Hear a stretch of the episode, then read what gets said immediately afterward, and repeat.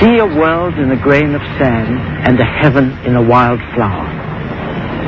Hold infinity in the palm of your hand and eternity in an hour.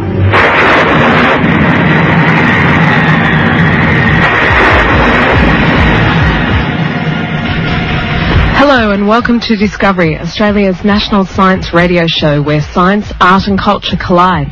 So strap yourselves in and prepare for blast off. I'm Melissa Holben.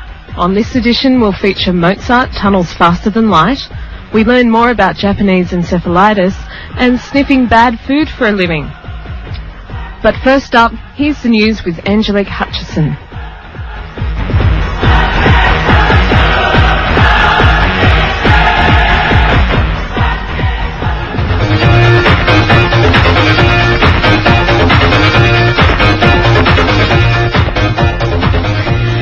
El Nino has never been as bad as it has in the last century, according to evidence obtained by researchers investigating an ancient coral reef in Papua New Guinea.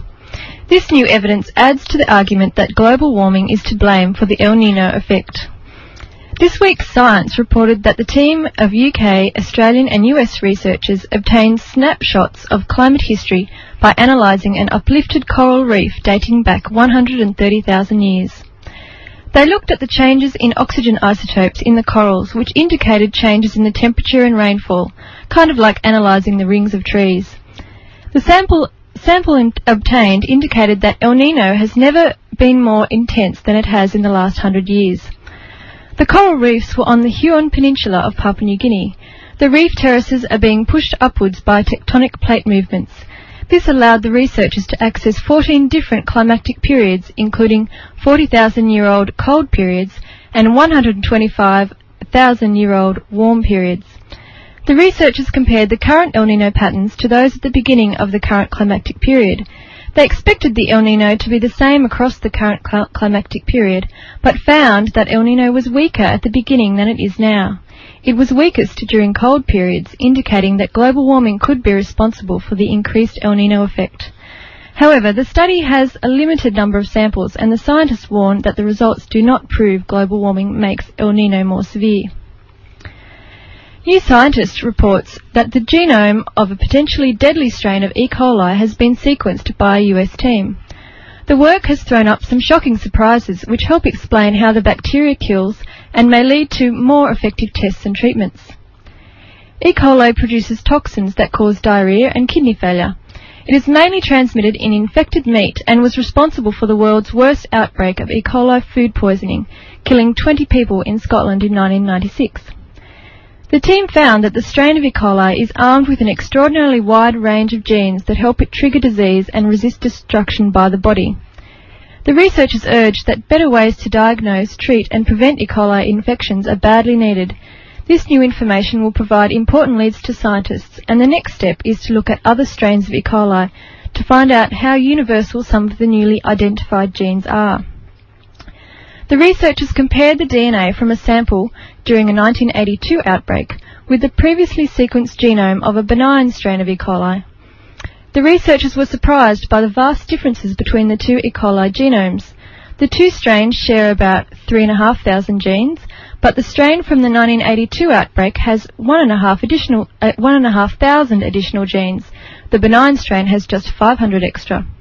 The magnitude of the differences shocked the researchers and suggested that E. coli strains pick up new D N A at a very rapid rate. It is likely that the D N A unique to each strain was probably deposited by invading viruses. Why the E. coli picks up foreign genes is so readily is still unknown. This rapid evolution helps explain how E. coli as a species is so versatile. It can be found normally in human intestines and is also capable of causing a variety of infections. The genome sequence should also provide new targets for diagnostic tests and may aid the development of an effective vaccine or treatment. New Scientist reports that good memory could have a downside, as U S researchers have found that genetically engineered smart mice are more sensitive to chronic pain. The smart mice were originally created by researchers at Princeton University in New York. They engineered the animals to make extra copies of a brain receptor subtype called N M D A. N M D A acts like a gate, allowing neurons in the brain to be activated when memories are recalled. Adult mice brains have a different type of N M D A than newborn mice brains. The type that exists in newborns holds the memory gate open longer than the adults. The smart mice have extra copies of the newborn N M D A and perform better in tasks such as learning to avoid mild electric shocks. Other researchers from the Washington School of Medicine uh, now report that the mice are overly sensitive to prolonged pain. The researchers injected formalin into the animal's paws and watched how often they licked the wound. The smart mice licked the mo- their wounds more often. They also had more active forebrains following the injection. The researchers believe that these areas of the brain are coding the unpleasantness of the pain. When the mice were tested for their sensitivity to acute pain, both groups of animals reacted the same way. One researcher thinks that this could make N M D A a potential target for pain-relieving drugs. Another researcher disagrees. He says that the smart mice lick their paws more often, long after the injury, because of their better memories. The increased brain activity could also be related to the injury and not the pain. He believes that drugs targeting N M D A could be developed to enhance memory in people whose ability to remember is deteriorating with age, thus restoring juvenile brain features. It's difficult to know who is right, but the confusion illustrates the difficulties associated with trying to improve memory in humans.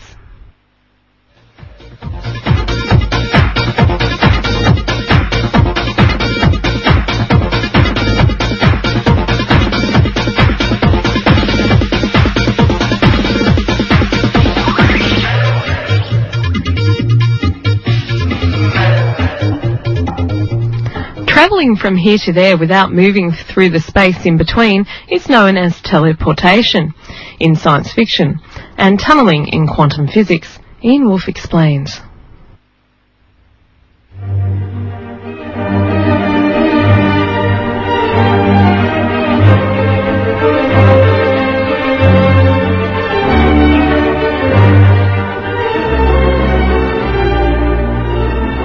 Imagine throwing a handful of pebbles lightly at a window. And most of them bounce back, just as you'd expect. But a few of them disappear on this side of the glass and reappear on the other side of the window without breaking the glass. Welcome to the tunnel effect in the surreal world of quantum physics, where the pebbles are smaller than atoms. The reason this can happen has to do with the fact that light, electricity, and all matter and energy have a wave nature as well as a particle nature, and its wave nature is what describes the likelihood an electron or a photon actually being located there or over there. Electrons, protons and photons have been seen to tunnel through an insurmountable barrier. For example, when two quantum particles such as two protons come really close together but don't actually touch, the uncertainty in their positions allows their quantum waves to overlap to some extent. As a result, they may tunnel through the gap between them and interact. This is exactly what happens inside the Sun and the stars. Protons, which are kept at a distance from one another by the repulsion of their positive charge, can still fuse together because of tunnelling. And that nuclear fusion is what keeps the interior of the Sun hot and makes its surface shine. Without tunnelling, we would not be here. In modern electronics, tunnel diodes take an electron from here and put it over there without allowing it to occupy the intervening space. Or as the textbooks dryly put it, the penetration of the wave function into the classically forbidden region. Scanning tunneling electron microscopes work on this principle. An electric field is applied to a metal tip so that the electrons on the tip have enough energy to reach a metal surface underneath for a short distance. However, the electrons cannot exist in a vacuum between the tip and the surface. A small current results from the electrons tunneling out of the tip, teleporting from the tip to the surface. No electron can be detected between the tip and the surface. The electron pebble on this side of the barrier has a tiny chance that it could also be a metre to the left, ten centimetres upwards, or even on the other side of the barrier. So when you send lots of low-energy electrons or photons against a barrier, a small fraction of them appear on the other side. This kind of disappearing and reappearing act happens all the time within individual atoms. Electrons orbit an atomic nucleus in shells of different sizes and distances, sort of like a planet orbiting the Sun, but where the planet is smears out into a ball around the Sun.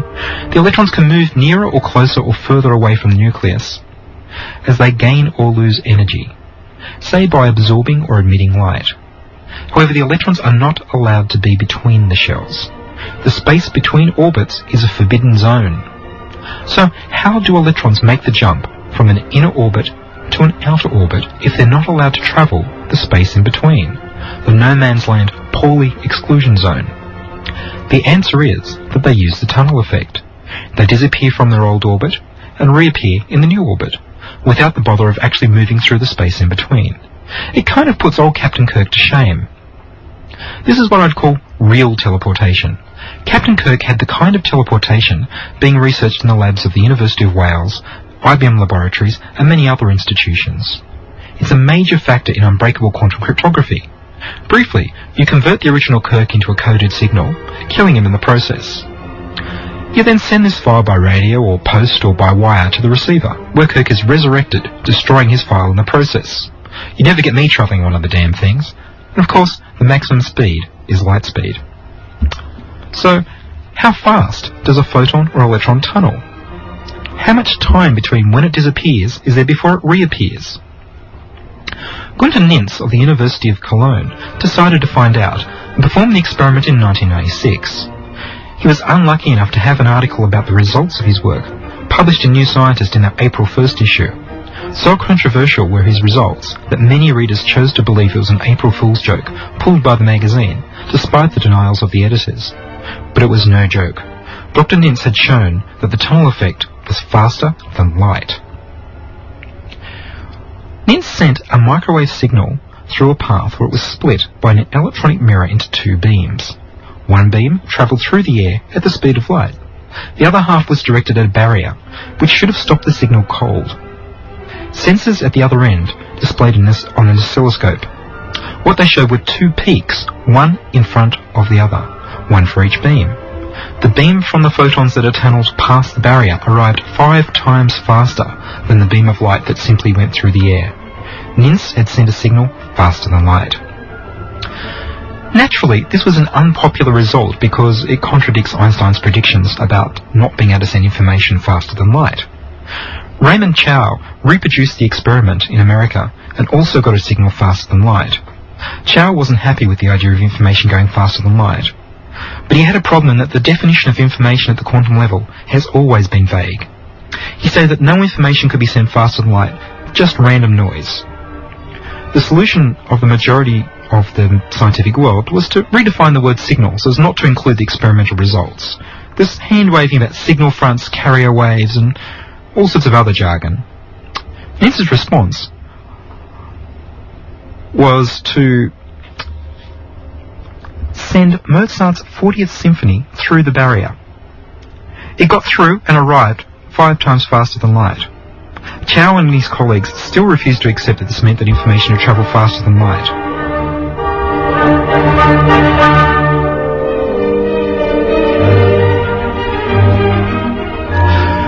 Nimtz said, maybe in America Mozart is not information, but in Germany he has much information.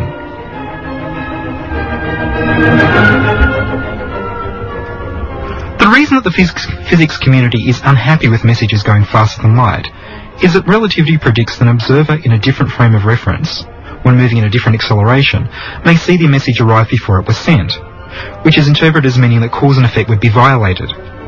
This would be very bad. However, perhaps things aren't as bad as they seem. Let's revisit a little bit of relativity and see why travelling faster than light is connected to time appearing to run backwards, and see if it's really what would happen. If light bounced off the face of a clock and travelled that in a straight line, imagine it for a moment. You follow one of the photons that comes off the clock face, and therefore you travel at the speed of light. When you look back, you'll always see the same time on the clock face. It will seem as if time is standing still. If you travel away from the clock faster than the photon that carries the, say, five p m information, then you'll encounter earlier photons that show earlier information, and it'll look to you as if the clock is actually winding backwards. This is all in the textbook explanations an example of moving backwards in time, and it's obviously just the illusion of moving backwards in time. Not so documented in the textbooks is that if you move towards the clock faster than light, you will see more and more recent photons showing the clock face moving forward. The faster you travel towards the clock, the faster time will seem to go. It would appear as if you are travelling into the future much faster than normal. So, in this case, faster than light travel gives you the illusion of forward time travel. Now, this corresponds loosely to what's happened in the case of Professor Nimtz and his tunneling Mozart. both the receiver and the transmitter are in the same frame of reference. They're bolted to the bench. So there's no violation of cause and effect. Mozart just gets to the receiver from the tunnelled beam faster than light from the untunnelled beam. Einstein was thinking of light as Newtonian pebbles, when in fact they're quantum probabilistic pebbles that have a wave-like chance from moment to moment of being absolutely anywhere in the universe.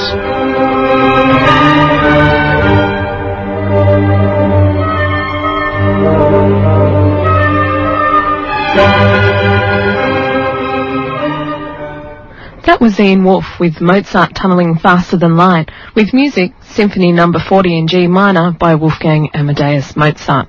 Still to come, Japanese encephalitis and bad-smelling food.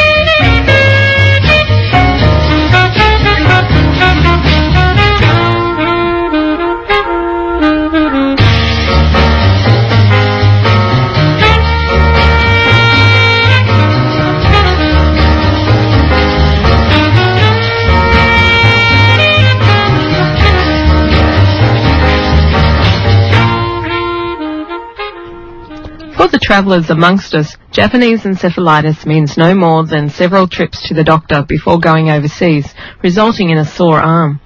However, this rather nasty virus causes around ten thousand deaths a year. Tony Curtis of the C S I R O talks with David Williams from One Australia Animal Health Laboratory to discover more about the virus. Japanese encephalitis is the major virus that causes brain disease in humans.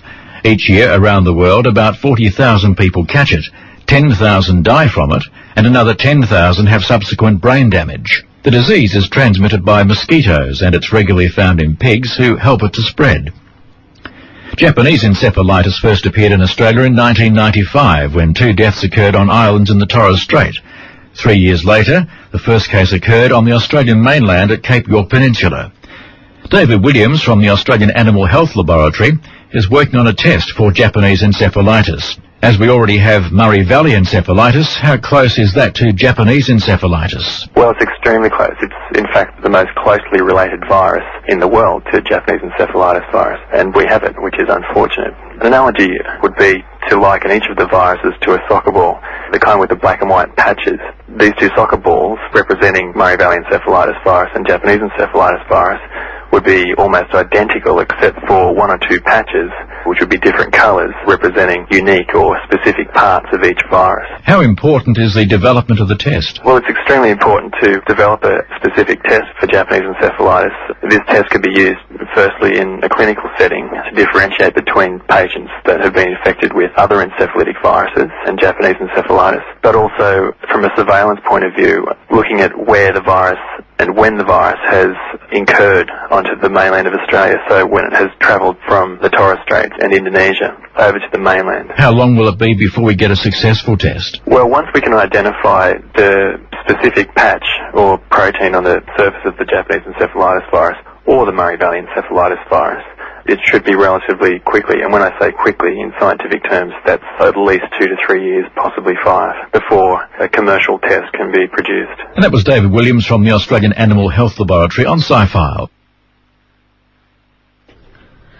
That was David Williams from the Australian Animal Health Laboratory talking with Tony Curtis of the C S I R O. You're listening to Australian Community Radio's National Science Show, Discovery, brought to you across Australia on the community radio satellite ComradeSat. Still to come, bad-smelling food and some tasty science tidbits.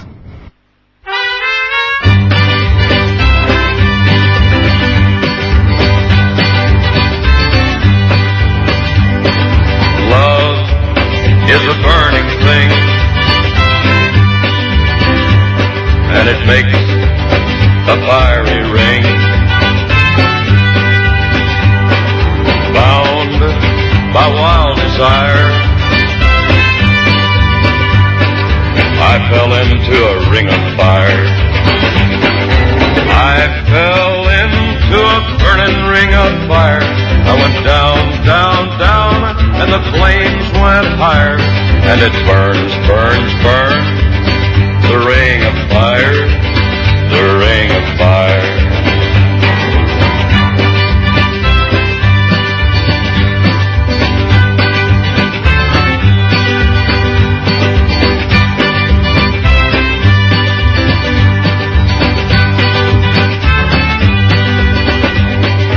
I fell into... This is Michael Archer, director of the Australian Museum.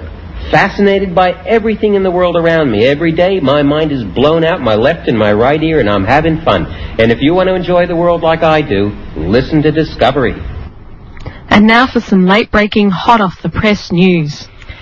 NASA has reported that they have been picking up Earth songs, natural radio waves that can be heard with an online receiver. They have heard the sounds using a very low-frequency radio receiver consisting of antenna and an audio amplifier. This receiver picks up radio waves b- between a few hundred hertz and ten kilohertz and converts them to sound waves. The source of most very low frequency emissions on Earth is lightning strikes, which emit a pulse of radio waves just as they unleash the flash of light. Some of these waves make crackling sounds when heard through the loudspeaker of a radio. Lightning emissions r- result in three types of sounds, interestingly called spherics, tweaks and whistlers. Food in space. For all those who have considered travelling to Mars but have been concerned at the lack of interesting, tasty food for the two-year round trip, take heart. NASA is investigating ways to get good, tasty food into space. At the moment, it costs about eighty thousand pounds to launch a kilogram of anything into space. That's about fifteen thousand pounds per apple. Currently, astronauts of the International Space Station primarily eat freeze-dried food to which water is added. The main concern of scientists is a psychological one. They think astronauts may suffer without a variety of fresh vegetables. The answer is to grow some food. For short trips, vegetables such as lettuce, spinach, carrots would be grown in a fridge, fridge-sized unit called a salad machine. On longer journeys, they will grow veggies in greenhouses on Mars. Martian astronauts will have a vegetarian diet, as it's not practical to rear animals, but to create as much variety as possible using only a limited number of ingredients, scientists are reducing power consumption of machines such as the extruder, which uses heat and mechanical force to convert soya into meat and cheese substitutes. And the prize result of all this hard work and research? A vegetable-based pizza with meat and cheese tidbits. And finally, this week the Sydney Morning Herald revealed that doctors are now set to clone humans. No longer in the realms of horror sci-fi, a controversial Italian fertility expert will attempt to produce the first cloned human within a year. Doctor Severino Antinori, who runs a fertility clinic in Rome, has already helped a sixty-three-year-old woman to have a child and a fifty-nine-year-old woman to have twins. He hopes to create the cloned baby by injecting the nucleus of a man's skin cell into a human egg, which has already been stripped of its own genetic material. The developing embryo would then be implanted into the womb of the mother. Only the U S and Germany have laws to prevent such an experiment going ahead, although in Italy Antinori will have to face the wrath of the Vatican. While in fact Britain's House of Lords has voted to allow scientists to clone human embryos for research purposes, that is, for therapeutic cloning only.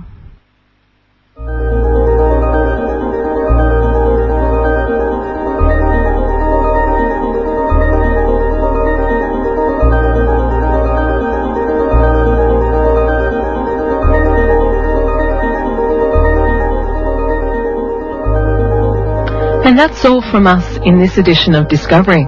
If you would like to contact us, you can reach us via email at disco- discovery at zip dot com dot a u. That's dis- discovery at zip dot com dot a u. Contributing to the, tonight's program were Ian Wolfe and Angelique Hutchinson. Discovery has been produced by Christine Brown in the studios of two S E R Sydney with technical support from Gina Satori. Discovery is broadcast nationally via ComradeSat by the Community Broadcasting Association of Australia. I'm Melissa Holben. Join us for more science next week on Discovery.